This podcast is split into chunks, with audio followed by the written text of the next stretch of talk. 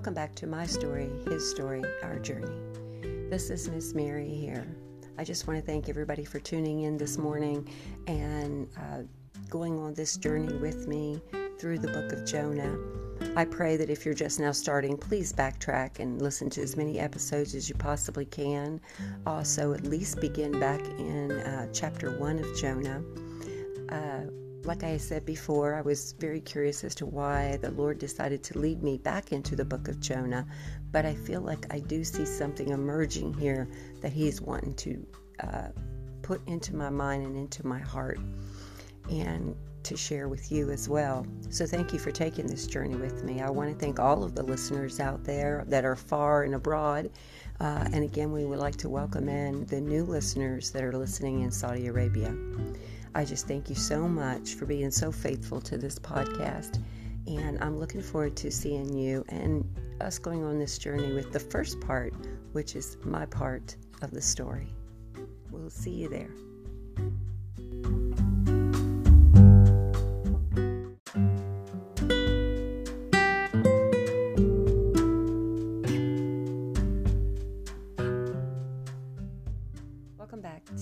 My story, his story, our journey. Well, we are now getting ready today to head into the third chapter of Jonah. Have you listened carefully to the first two chapters? Have you caught on to anything that God may be trying to teach you, either about someone in your life, and not to be judgmental, because maybe it's an encouragement that everybody could be reached. Or maybe you see yourself in Jonah. I do believe that this particular book about Jonah the prophet is actually also for us to examine our hearts, like I said, about judging other people, even if we see it as horrible or an abomination or as believers that walk this earth, that have the living God inside of our hearts and are supposed to shine through our lives, you would have to ask yourself when it comes to Jesus, how would he have approached people that were in a deep sin? How did he approach anybody for that matter? Like, at what point do we have the right, not being the creator of the universe, not being the creator of mankind, not being the giver of life and breath, not being the sustainer of life? And I could go on. Not being, not being, not being. Who are we to judge the other person as an individual that is caught in sin, considering we were all sinners and we were hopeless without Christ. Before the calling on our very hearts by the Holy Spirit and the opening up of our eyes to the Holy Scriptures and to the truth of the gospel, we were just as dead. We were walking dead men. We deserved nothing but the wrath of God. So, as you see other people out there, regardless of what their sin may be, I mean, right down to being a murderer, do you see? Because uh, I did bring up homosexuality because it does seem to be one of those sins that everybody, it, it seems like they attack it or approach it so much more different, differently than anything else, sometimes even more than murder. I guess because we see the Apostle Paul knowing that he was Saul and that he did basically collect Christians to have them killed and was considered a murderer. Moses, he he actually murdered someone. So maybe we see that and we think, well, you know, we can relate to these two um, men in the Bible. So, and King David premeditatedly murdered Bathsheba's husband. Yet with the homosexuality, it seems to be one that we cannot get past or we have a difficult time getting past enough to have mercy upon those people. So this takes me back to Jonah. Well, who or what person in your life or what people group do you see yourself having such a hard time wanting to extend that olive branch or that mercy and grace that God extends to us? Who is it that you struggle with? That you feel in your heart like, nope, I'm not going to do it. I, I'm not going to do it. I don't think they deserve it. I think that this story was also put there as a mirror for us to examine ourselves more than anything. Is it just sitting there? You know, is the story to some people would be like, don't run from God? Yeah. God always wins. It's true. But it gets deeper. This particular story in the Bible goes much deeper than just don't run from God.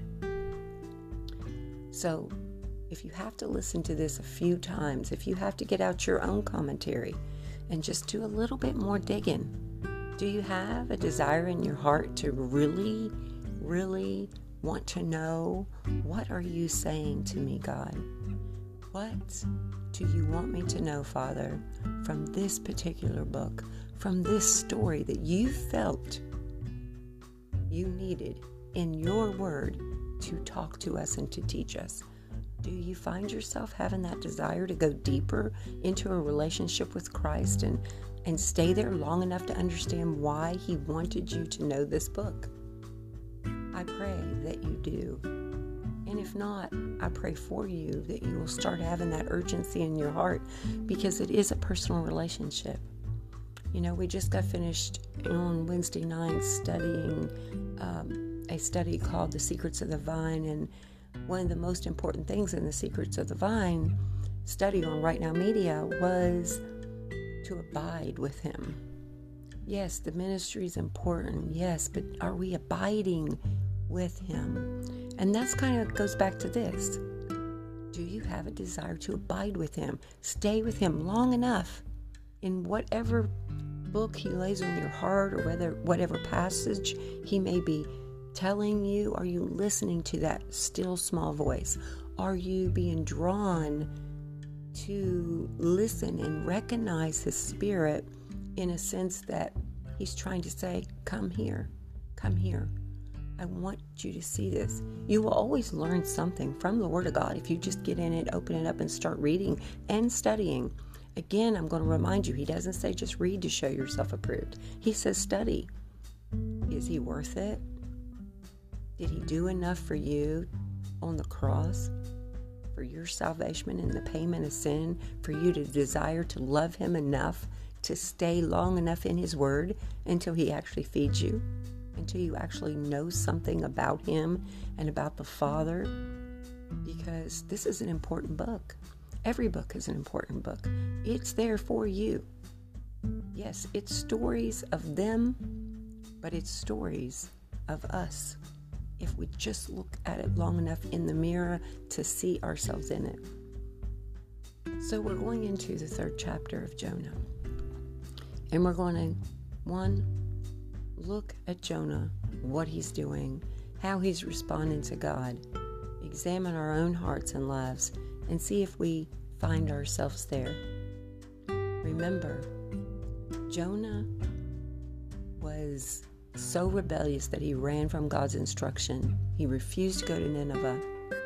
And I'm going to give you some background information, a little bit more about Jonah when we get to our part of the journey. So please don't ever miss our part of the journey. I will always do a wrap it up commentary and or I will always give you some more information that is so vital to know. And I'm trying to show you how important these commentaries and the background information can be in the life of a believer as you study. But remember when we very first started the podcast, I had said it's kind of like Dear Abby when you ask questions and she gives you answers. Well, we ask questions, we need answers. God will answer it. It's in His Word, it's always there to be found. And remember, I also said if you ever listen to Paul Harvey, and he would always say, Now, you're going to hear the rest of the story. Well, That's what I do in our part of the journey. So please do not skip that part. Listen completely until the end because there is so much more to learn from it. And, uh, you know, we are about to journey into chapter 3 and see what's up with Jonah. We know in 1 he ran. Did he run because he was afraid of Nineveh, of going there because they were so evil? It was the the king was the most horrible hated king and he was such a threat to the Israelites.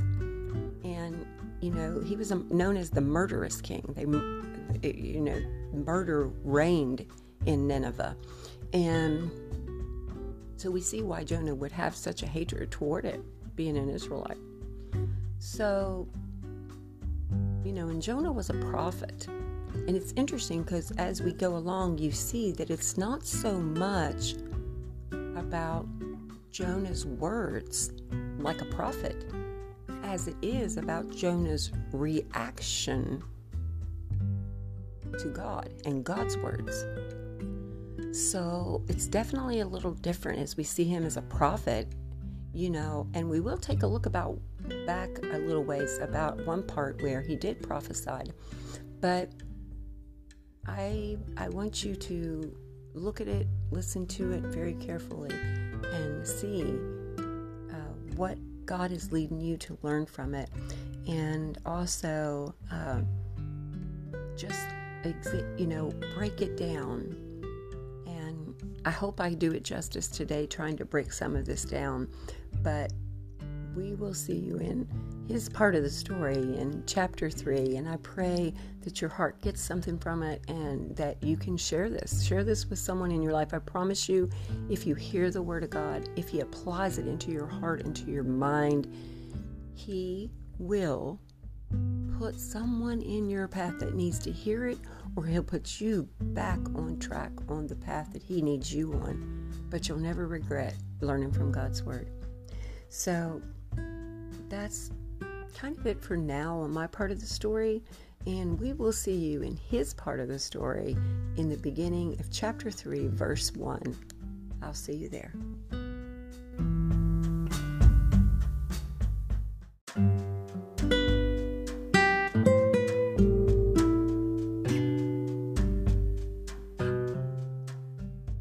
Welcome to his part of the story. So, like I said, we are getting ready to go into chapter 3 of Jonah. And just a quick recap chapter 1, he ran. He was to go to Nineveh and he ran completely as far west as he could to Tar- and was headed to Tarshish. And um, we found him amongst pagan sailors that had their own God, you have Jonah, the prophet, that worships the God, the one and only true God, running from his God, the creator of the land and the sea, but yet he chose the sea to escape on. And God sent a great storm, and it tossed the boat to and fro, and the pagan sailors got very scared and they cast lots to see uh, why this would be coming upon them, only to realize that it had to do with Jonah. And then, upon asking Jonah if it had to do with him, he did admit, kind of like, Yes, I am a Hebrew, and this is the God I serve. And he was almost like in a bragging state that my God would be better than your God. And yes, this is the God I serve, but way, he also was very flippant that uh, he had brought this upon these pagan sailors. And it's interesting because you see the contrast of Jonah not listening to his God and the pagan sailors actually being afraid of God and eventually started to worship them because he just said, Just kill me, just throw me over. And I do believe that Jonah said that because he wasn't as much feeling sorry for the sailors as he was still being very rebellious. I'd rather die than go to Nineveh. And I think we'll see this pattern arise through the later chapters. Like I said, I, ha- I have already studied Jonah. So you will see as we go along. And, you know, of course, instantly the storm settled, and now these pagan people and sailors, they actually are now worshiping the God that Jonah worshiped. So it's interesting to see the complete opposite. The one that should be worshiping was not, and the ones that were not, now is extended mercy and grace to, and now they are worshiping the God of the universe.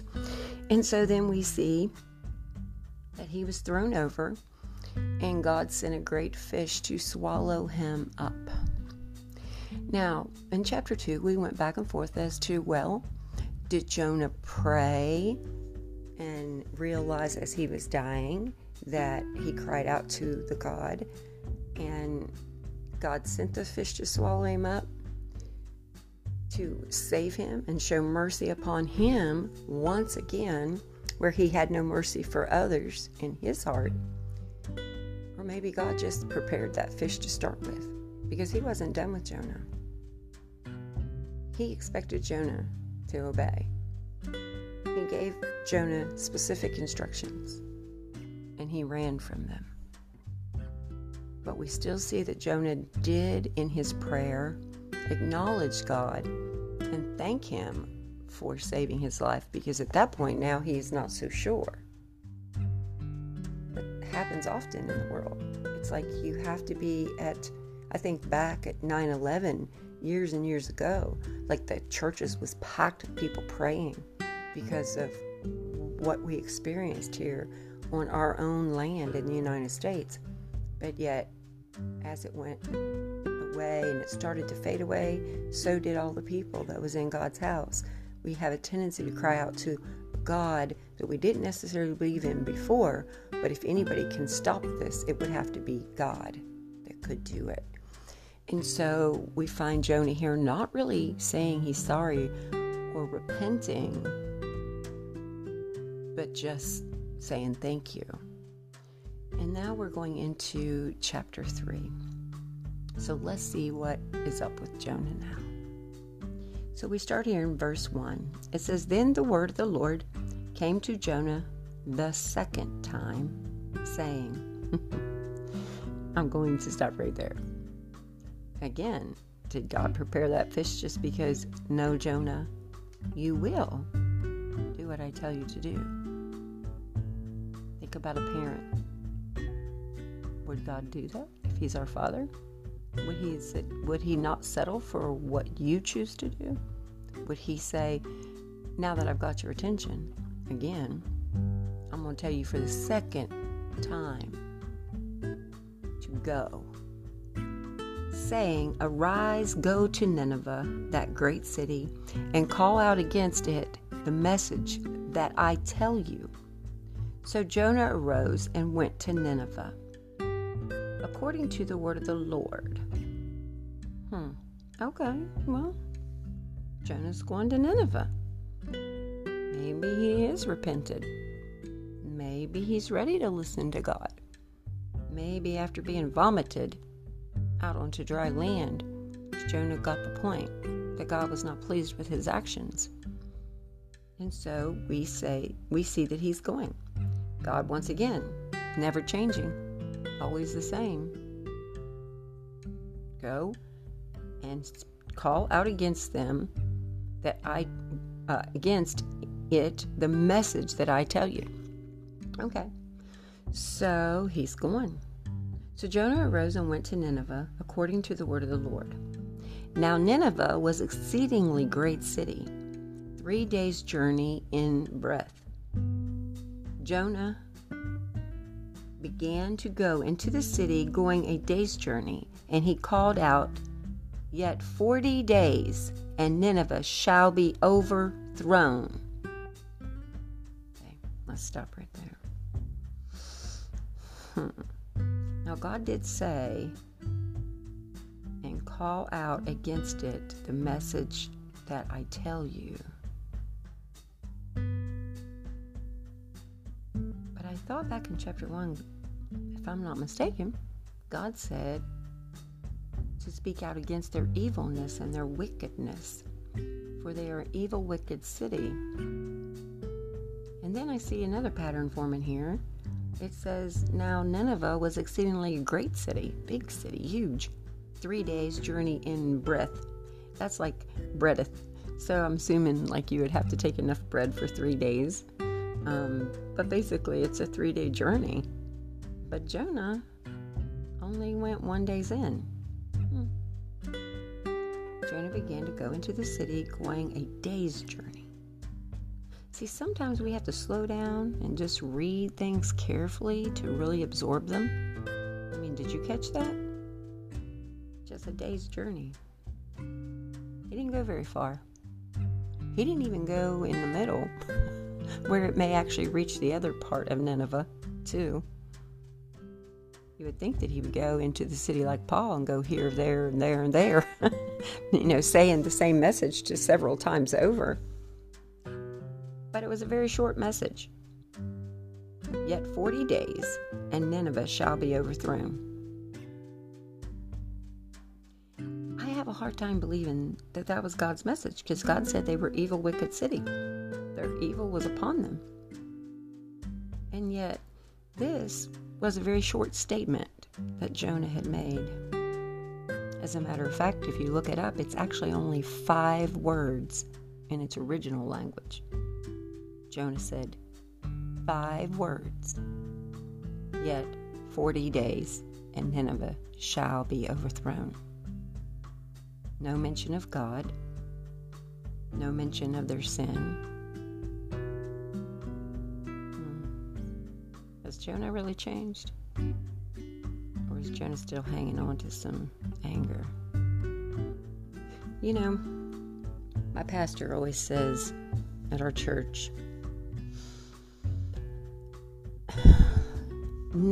partial obedience is still disobedience. And it just popped up in my mind when I read that.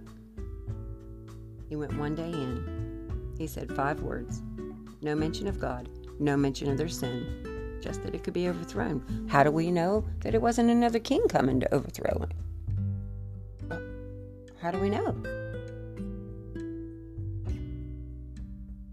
Partial obedience is still disobedience. And then it says, And the people of Nineveh believed God they called for a fast and put on sackcloth from the greatest of them to the least of them. Okay. Well, the people in Nineveh believed. And they worshiped. They repented. It looks like repented hearts here. How is that possible? How could a whole city believe based on just five words of Jonah? the prophet with bitterness in his heart. Who is God really trying to reach here? Is he trying to reach Nineveh? Or is he trying to reach Jonah? Or maybe both. Because I find this quite the miracle called for a fast and put on sackcloth from the greatest of them to the least of them the word reached the king of Nineveh, and he arose from his throne, removed his robe, covered himself with sackcloth, and sat in ashes, which we definitely, that is a pattern for that particular people group for mourning and repentance and sorrowness. So it's very evident to, for a king to remove his robe and to allow himself to have such a kind of brokenness and really humbleness as he sat in ashes. And he issued a pro- proclamation and published through Nineveh quote, By the degree of the king and his nobles, let neither man nor beast, herd nor flock taste anything. Let them not feed or drink water, but let man and beast be covered with sackcloth and let them call out mightily to God. Let everyone turn from his evil way and from the violence that is in his hands. Who knows? God may turn and relent and turn from his fierce anger so that we may not perish. Wow. Interesting that all of that happened just from a five word proclamation that only went one day's journey in. Do you think God prepared the king? Do you think his Holy Spirit was already tormenting the king? Do you ever, you maybe he had a dream. Maybe it only required those few words. Know when God's in control, he's in complete control. But I bet Jonah didn't expect that. Hmm. He even called for the animals. The animals are not allowed to be fed or drink water either. It says, and beasts be covered with sackcloth, and let them call out mightily to God. wow. even the animals, you know, the king was making sure that God knew how he felt. He did not want to be destroyed. When God saw what they did, how they turned from their evil way, God relented of the disaster that He had said He would do to them, and He did not do it. Well, what a great ending to chapter 3. They repented, even the cattle, even the beast. And when God saw once again what the pagans did, he relented of the disaster that he had said he would do to them, and he did not do it. Now, I don't know about you, but see, that right there just makes me want to dig into the commentary again and the reason it makes me want to dig into the commentary is because I'm thinking five words. It almost makes me want to go back to chapter one and see is that what God said to say? I don't know about you, but I think I will. And after doing so, I will meet you in our part of the journey.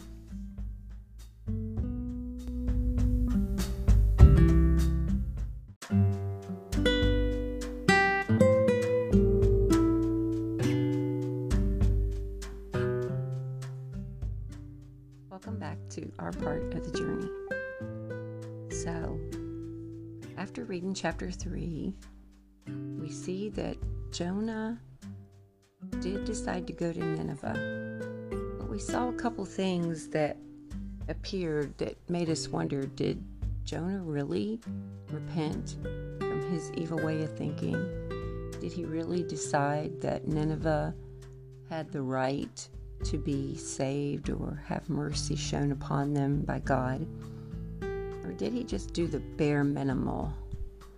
You know, do you remember when you were a child how your parent would say, Now I said sit down, and you just kind of grit your teeth and you sit down, but you didn't sit down in your heart. You might have sit down physically, but in your heart and your mind, you're still being rebellious by the anger that's inside of you. So, you know, the question is, is, is that where Jonah was? And I kind of have a feeling that we see part of that because he, it says it was a three day journey through Nineveh or to Nineveh. So, you know, some people say, was it a three day journey you know, uh, to get there, and he only went one day's in. And he said it from abroad, like they eventually got the message. Well, and some people believe that it was actually a three day journey from one side of Nineveh to the other. So he actually had reached Nineveh, but he went into Nineveh proclaiming the words that he proclaimed, but he only went one day's journey and he did not take it into the second day or the third day all the way across Nineveh for everyone to know. thank goodness that the word of the Lord got to the king, because once the king made the decree that everyone would repent and they would not eat and they would have sackcloths and ashes on them, then then you're obeying the word of the king. So, you know, the question is is was Jonah's heart right or still wrong? Well, I think we're going to find out a lot more in chapter 4 of Jonah. But like I said, we want to do a little wrap up here. And I, I want to read something to you that I think you're going to find very interesting as we read it. Um, and then you may understand a little bit of why God may be very upset at Jonah for this very purpose. And maybe we can relate to it as well. But in the beginning of the introduction of Jonah, if you have a Bible that gives you some background information about why the book was written and certain um, things that happened and why uh, they believe it was established and why it is in the Word of God for our learning. And the very front page, I hope you have those kind of Bibles that are a study Bible that have that information because it's so important to relate back. And on the introduction page of Jonah, I found it interesting where it says purpose, occasion, and background. And then it continues to say this The primary purpose of the book of Jonah is to engage readers in theological reflection on the compassionate character of God and in self reflection on the degree to which their own character reflects this compassion, to the end that they become vehicles of His compassion in the world that God has made and so deeply cares about. So we do see in the actual introduction page of Jonah that God wants to know do you have that same compassionate character that He has? which kind of relates back to what I had originally said about a people group, be it homosexuality or whatever that people group may be, prison ministries. Do you still have that love and mercy and grace, compassionate character that God has? And we could see that, you know, Jonah didn't. So why would God be upset with him? Well, we can see here where it says Jonah prophesied during the reign of Jeroboam, Jeroboam II, who ruled in Israel, the northern kingdom, from 7, 8, 782 to 753 BC. Jeroboam was the grandson of Jehoahaz, who ruled in Israel from 814 to 9 or 798 BC. Because of the sins of Jehoram, Jehoahaz, Israel was oppressed by the Arameans. Arameans. I'm sorry if I get some of these names a little wrong. I'm doing my best, and I've studied some, but some I'm not sure of. But you know, I used to tell the children when I taught them when you come across names like that, it's okay. If you can't pronounce them exactly right, just know that it's a person, have that person's kind of image in your mind, and then just read what it's talking about when it comes to that person.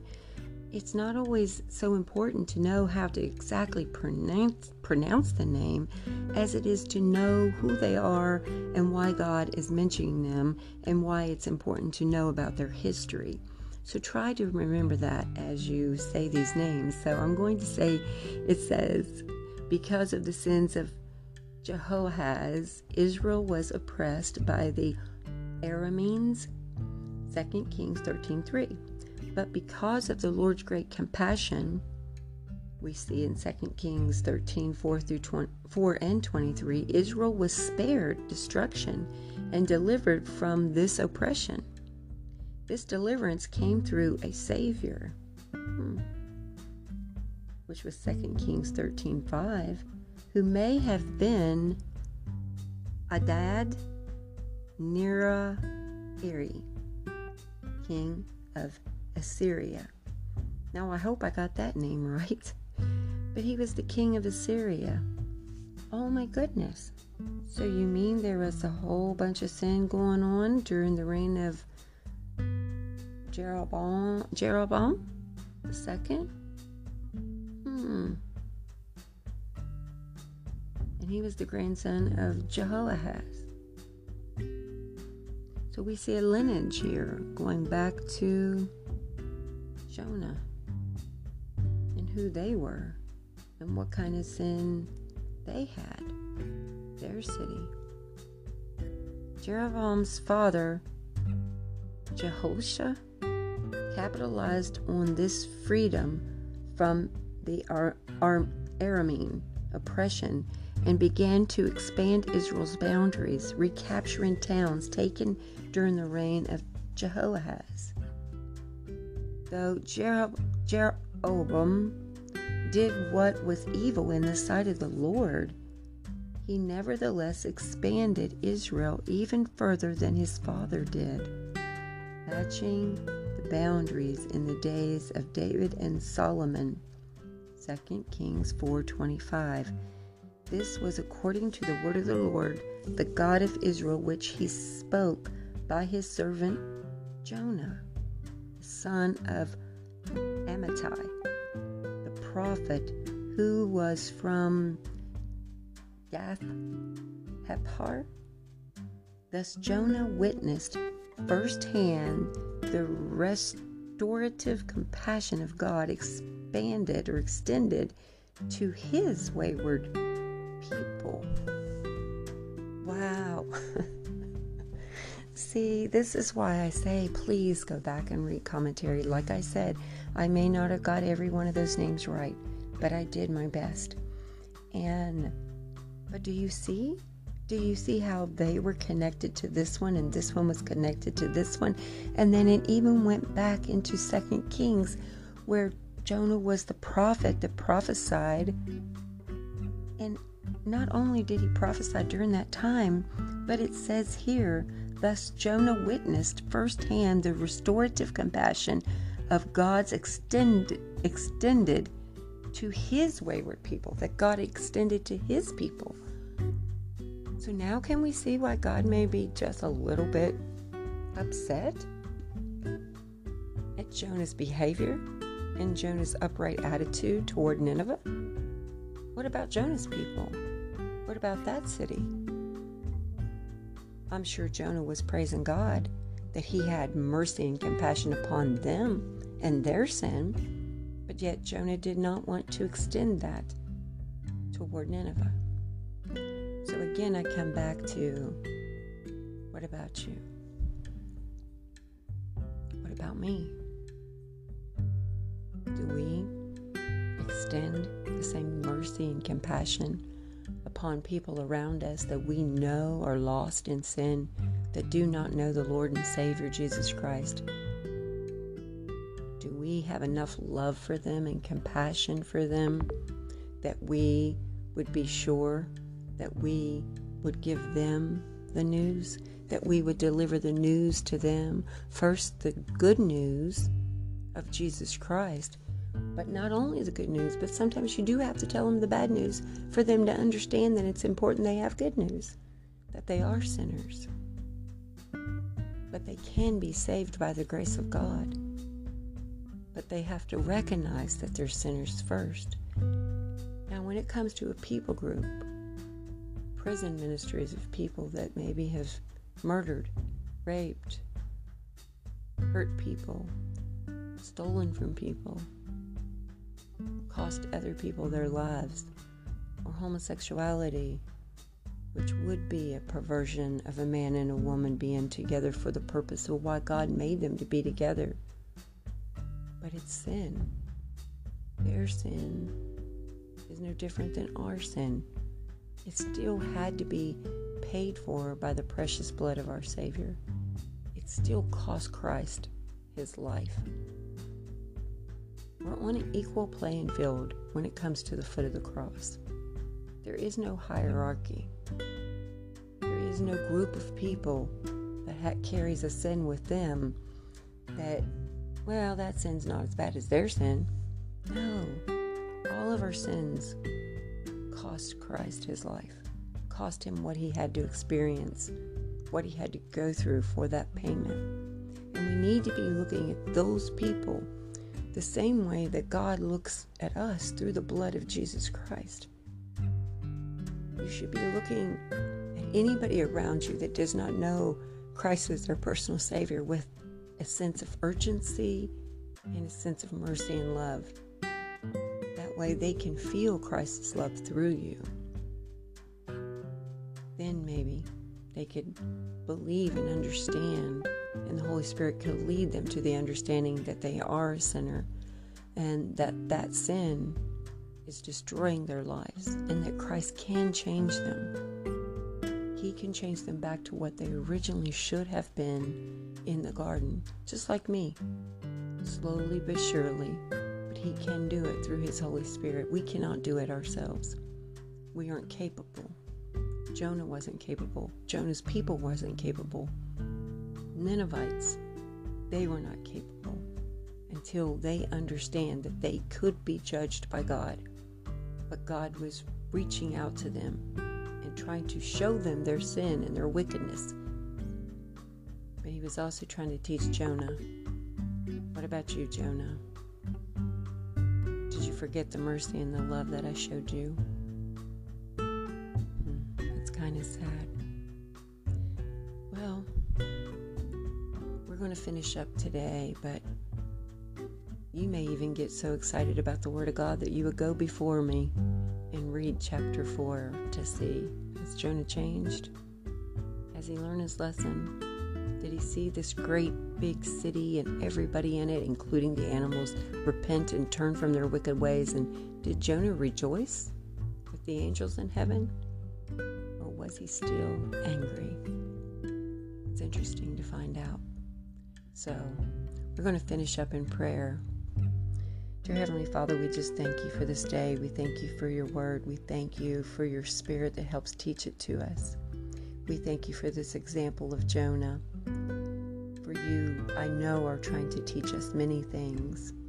One, that there is people out there that no matter how far they go from you or how bad their sin is, they are still reachable through your Holy Spirit and through your blood They can be pardoned, they can be saved. Father God, we thank you also for the example of Jonah as a reminder that we should never run from you and your instruction, and we should certainly never consider ourselves higher than others. We are sinners saved by grace, and by grace alone through faith. We thank you for that. We thank you that you loved us. We thank you that you showed mercy upon us and that your compassion extended to us in such a way that your Holy Spirit would decide to dwell inside of us and amongst us. I thank you for it. I pray that you would use your word and that you would help me at all times speak what you would have me to speak, nothing of myself, but only of you and your word and what you want people to know. Thank you, Lord, for loving us before we ever loved you. In Jesus' name I pray. Amen. Well, I will see you next Tuesday in chapter 4 to see Has Jonah learned his lesson? I pray that we are learning ours along beside of him and we'll see you next week on My Story, His Story, Our Journey.